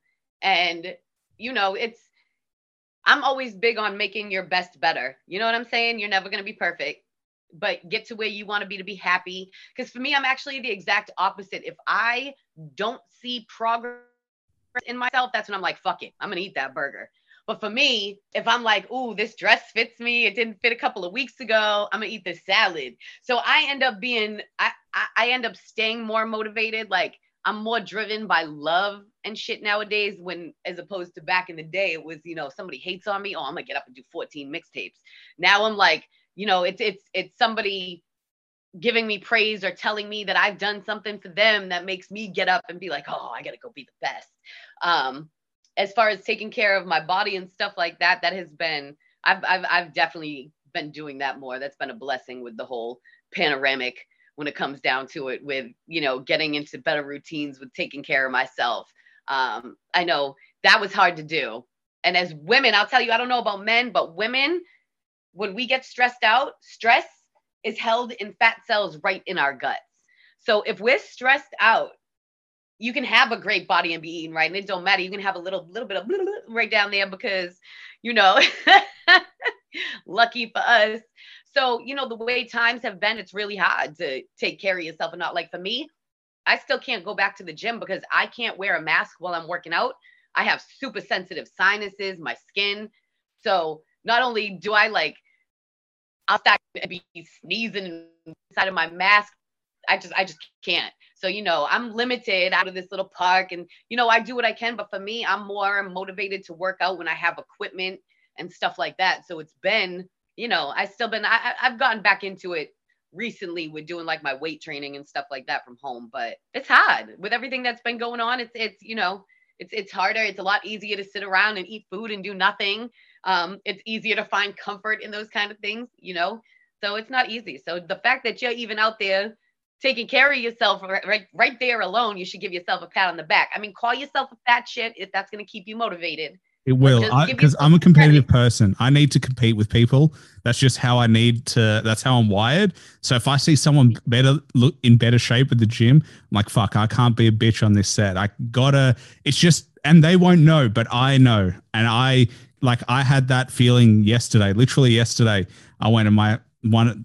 He had to. My friend had to go back to the gym and was like, "Are you gonna be a beast and do the last set?" And I'm like and I kind of, I was tempted not to, but I was like, I got to, because if I don't, then someone else will do their last set and they'll look better. And it's just, it's just whatever it is. I just need to, it's just, it's, honestly, it keeps me going. It's, it's like, it stops me from being lazy. But that's silent competition. I'm the same way too. In the back of my mind, I can't lie.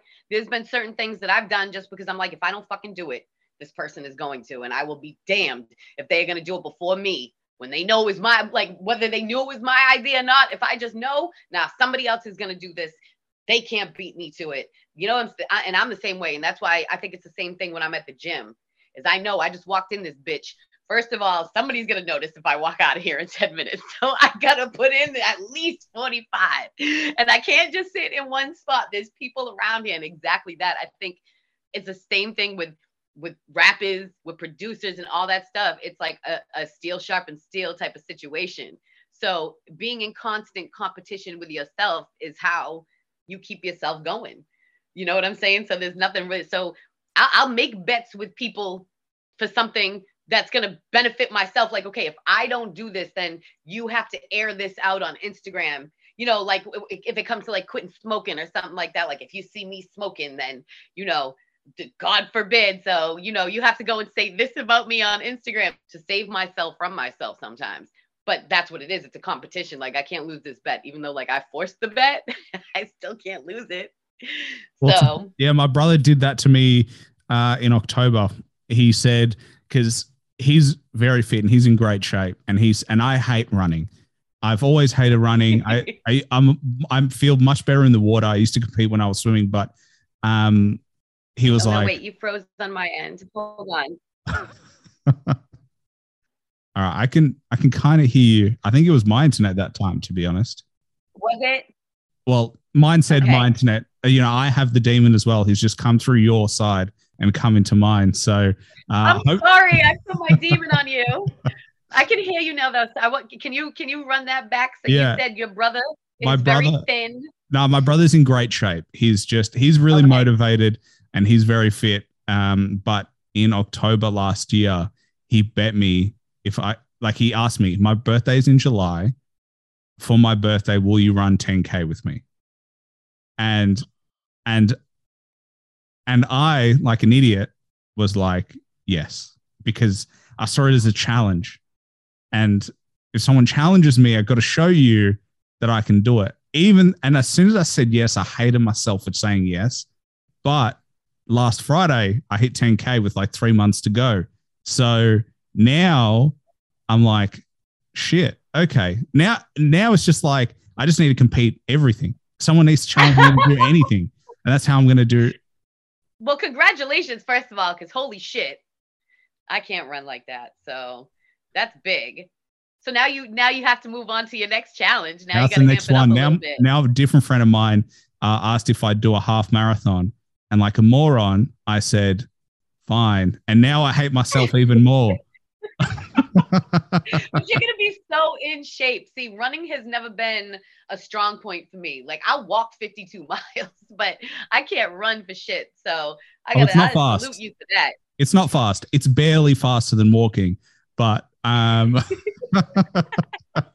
like if you think I'm doing five minute kilometers, there is no chance. It is so goddamn slow and it's so long, and I hate it because it takes forever. Like, that's the problem. Like if I could do it, even better that you're accomplishing that because, oh, to finish something like that that's so grueling that you hate. Yeah. Uh, it's that competition. I can kinda, do it. I can kind of understand how people like it. Like I can understand the mindset, and when it's like I've had the odd run where it actually feels like you get into a meditative state where it's like you're not ask, thinking about it. Does the runner's high real? But like barely for me. I when I was swimming, that used to happen when like we were just doing Ks, and then just like your head, it just goes in a different place, and your body's like automatic. That was the best feeling ever. I haven't had that feeling when I'm running because every step is like don't stop, and it's just like a constant don't stop, don't quit, set like mini goals. Um, but yeah. But what? Ha- okay, so when you do the half marathon though, what if you mm-hmm. experience that like real runner's high? I don't know. you end up loving it. You might end up loving it. Yeah, I might end up loving it. And then, the, I mean, realistically, and I hate that I'm even putting this out there, and I'm going to hate myself as soon as we stop this. I'm going to be like, you're the biggest idiot in the world because you've said this publicly. But I think because I'm a moron, I'm going to be like, I did 21, time to set a new goal, and a half marathon is 21 Ks. And so inevitably, because I'm an idiot, I'm going to be like, should I go for a full marathon? Can I do it? And I don't know. Look, I to be honest, right now, I really don't want to because it's just a long time. But you do because you love the competition with yourself. That's yeah, I like the contest. yes. So you have to have a challenge at all times, clearly. Yeah. So get to your half marathon, and then we will revisit this, and I will call you out. I now, but then I have no. I can't call you out unless I challenge myself to do. Yeah. something. See, now you got to start running. This is how it works. This is how it works. I don't want to run. I hate running. That's my. That was my attitude. That was exactly it. That was exactly my attitude. Is like, but I hate it. I did say I need to start getting up early though, and like working out early because I'm a, I work out late night. Like I work out at ridiculous hours of the night, and I, I don't think that's smart. So I've been telling myself I need to get up early and work out early. Yeah, I so like. Maybe I should do that. Maybe I like I a start morning taking little runs in the morning. Yeah, I, I personally, I'm an early riser. Like I like it. It just makes me feel better. It gives me energy. I'm awake. But then by it hits 9:30, and I'm like, all right, I'm I'm done for the day because I've been up since Right. like 5:30 or six, and it's like, all right, enough. People don't talk to me anymore. I'm I'm ready to just like get in bed. Yeah, I'm a. So I recently, I got hit with the evil Delta, and I was down. When I tell you down, like when I tell you my energy levels were so scary low, I couldn't figure out what was going on. Even like, because I was really sick for like, I want to say it was 15 days straight. But then after that, I couldn't get my energy levels up. I couldn't get anything done. If I would try to, like, I've never, I've always been a super insomniac.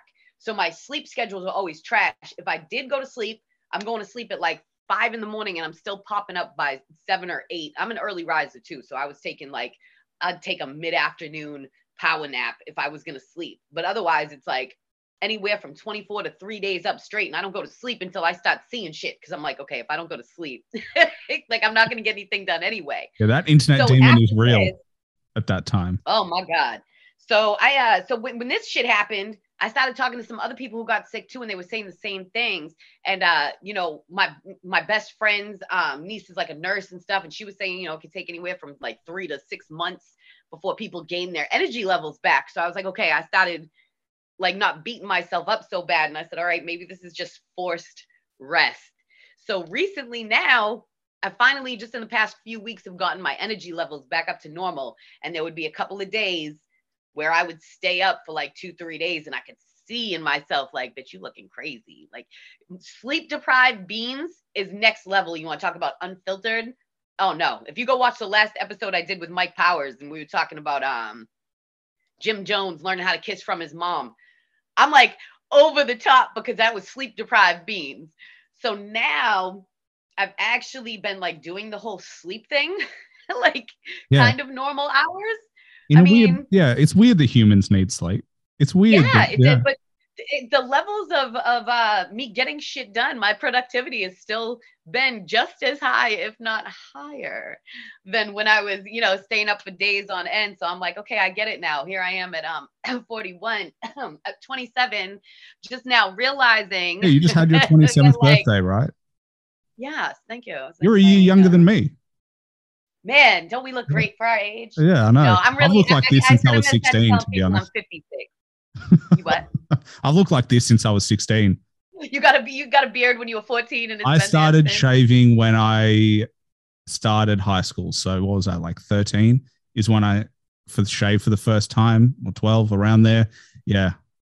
Uh, Growing a beard Yeah, has never been a challenge. men in their 30s that can't even get the pubes on their chin. So Literally, I'm scared now because I'm finding like white hairs in my beard.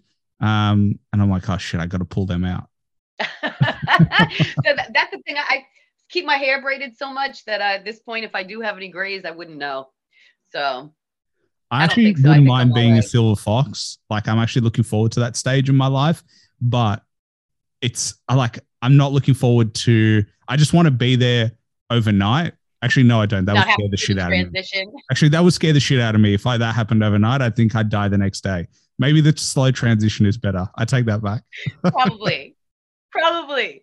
We don't we don't want you to die of a heart attack before you get to enjoy the silver the silver fox stage. Yeah. that's the thing. Men look good with that kind of stuff. I know women can pull off the salt and pepper look too.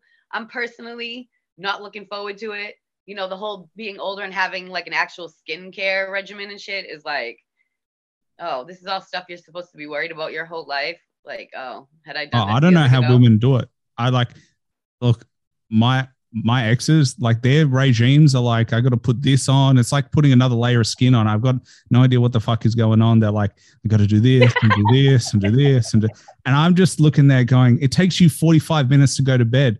No wonder you want to go to bed at like 8.30 because it can take you 45 minutes. You need an hour shower. you need 45 minutes to put your, and to be fair, I couldn't do it any faster if I had to put on all the shit that they put on because you got to. Well, it's look, like I guarantee you're gonna start doing it too, though. I know men, plenty of men do the skincare shit. You just wouldn't even. They're not gonna sit there and publicly tell you. Some men will, just like some men go out and get pedicures and manicures. There's nothing wrong with it. And watch, eventually, you're probably gonna want to do it too. And listen, when I tell you now, I get it. When I order like skin creams and stuff like that, I see this routine takes about five to ten minutes. It's like they know. Okay, don't worry. This isn't because that's for me. I can't take 45 minutes to put on skin cream and shit. You got to give me the shit that's easy. I'm not fucking paying attention to what way I'm rubbing my skin and doing all this. I don't have time for that shit. I got somewhere to be in a few hours. You got to let one dry before you put the other one on. Like it's got to soak into your skin.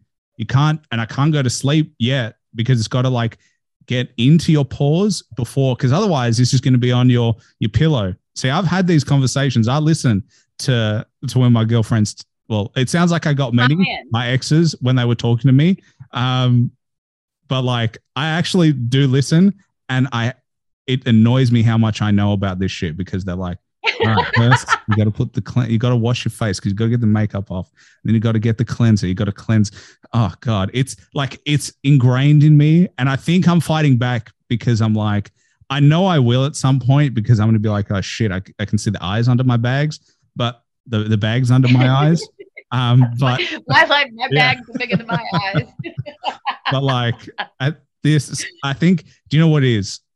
As, as soon as they start doing it, it motivates me to do it. Again, it's like you're doing it, so I might as well. I'm, I'm already, I'm there. I have to wait for you to go to bed anyway. Well, your skin, right, and your skin can't look better than mine either way, whether you're a female or not. Yeah. No, so, that competition. but listen, no, that it's smart that you listen though. That's smart. That's good.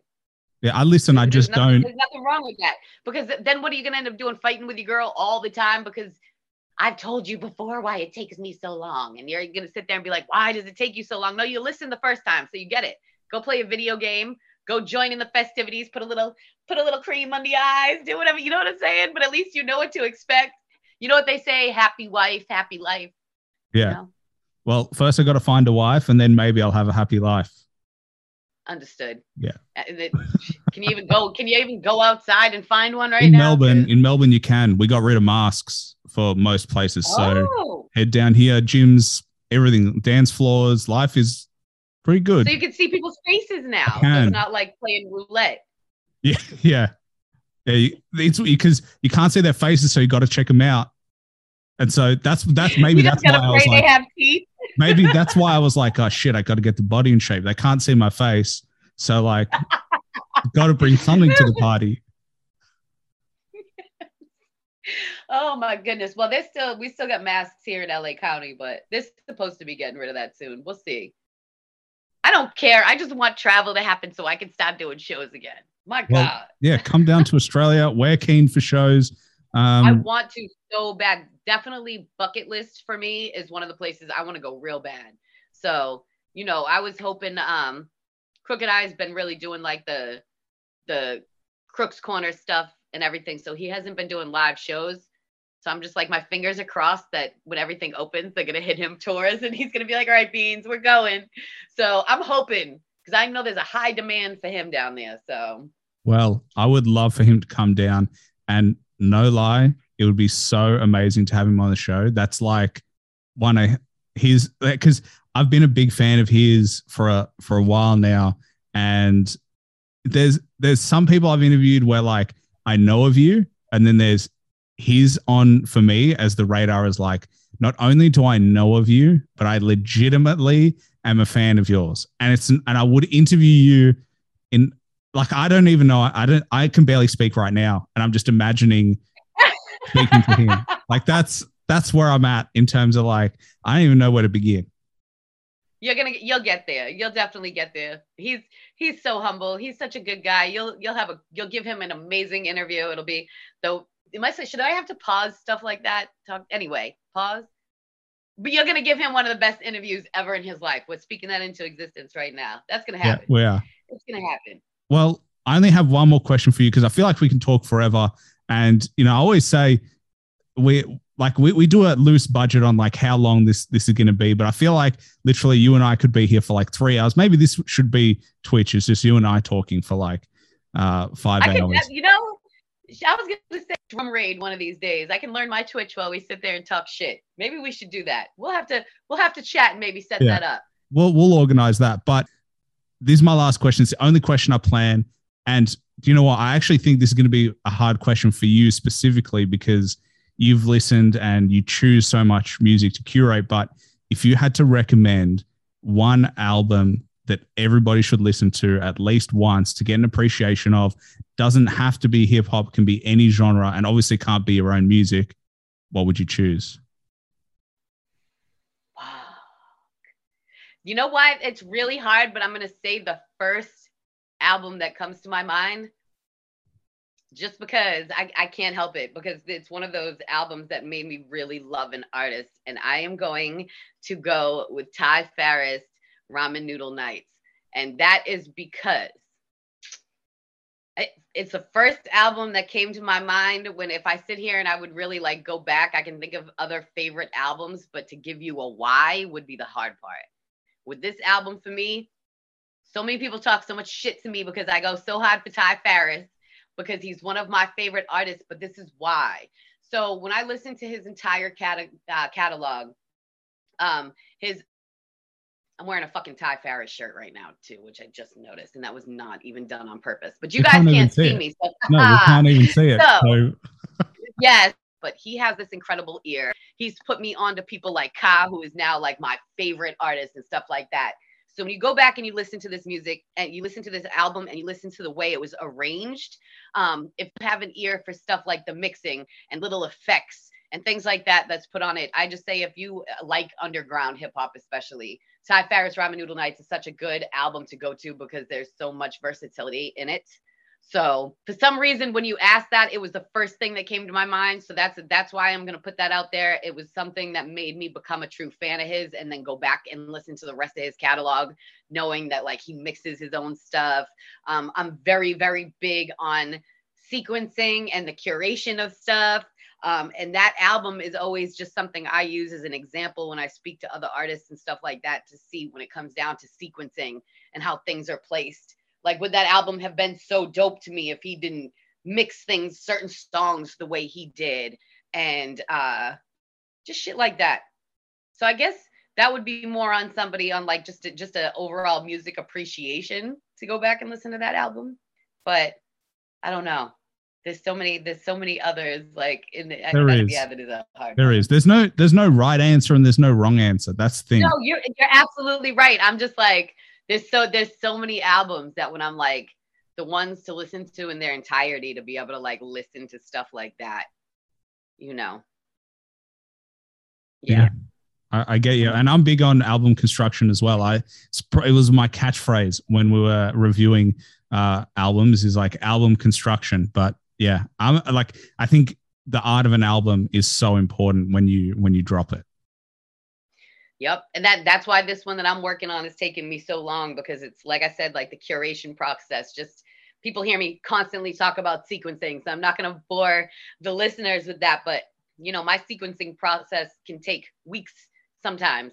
So I just really appreciate that kind of stuff. And when eh, people don't realize how important when it comes down to the mixing and the mastering, like, and if you just put two songs in the wrong place, it can really fuck up how people hear those songs just because like I think one of the things I love about putting mixes together is now sometimes even myself I'll hear a song and I'll immediately expect to hear a specific song right after it because of how many times I've listened to them go together like that. So it's like damn now I want to hear this song.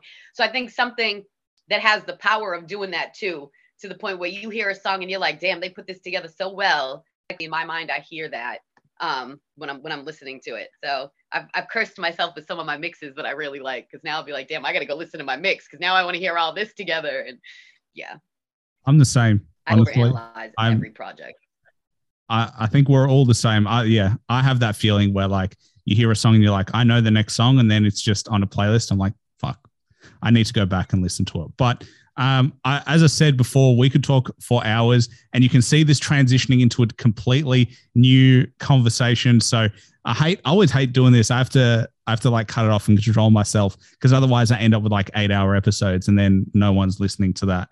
Or maybe no, I was going to say I know how it is, and I, as you see, I can talk for hours too. So, but obviously, DJ Beanz, I appreciate you coming through. I appreciate uh, the com- we we talked about literally everything under the sun. And please make sure you check her out. Please make sure you follow her on Instagram, on Spotify. When's the new project due to come? By the way. So uh, singles and videos should hopefully start dropping within the next, I'd say, four months. Um, but I'm anticipating the entire album dropping probably the top of next year, just because the way I'm trying to do the rollout. Um, it could possibly end come at the end of 2022, but right now I'm I'm anticipating the top of next year. But singles are definitely going to start dropping in the next few months. So make sure you check them out. I reckon Instagram, Twitter. What's your like preferred these days? Um, honestly, I love Twitter because I love having conversations with people. It's a little more personal. So um, I'm really terrible with checking DMs. I'm trying to get better at that. But uh, my Twitter is holla at Beanz. Um, just you're gonna have to search for DJ Beanz. That one's a hard one, but DJ underscore Beanz on Instagram. So I'm definitely on there more than anything. As I said, pleasure coming through. Make sure you give her a follow and obviously follow the Hip Hop Hustle podcast because, like, yeah, might as well throw myself in there. I mean, if you're listening, you're probably following anyway. Um, but yeah, absolute pleasure. And we'll definitely have to do this again soon. Hell yeah, thank you for having me. But we're gonna have to have a catch up show at one point because I want to see if you end up getting to that whole uh, marathon. Yeah, well, the marathon might be like a 10 year plan. And uh, so maybe we'll we'll make that a longer term plan, but we'll have to speak before 10 years. You know what I'm saying? Absolutely. well, thank you so much for having me. I really appreciate it. No worries. My pleasure. Thanks for listening to the show. Please like and subscribe and follow me on Instagram at the underscore hip hop hustle for upcoming podcast news. Also, don't forget to check out my Patreon under Hip Hop Hustle for exclusive content and to help support the show. Bye for now.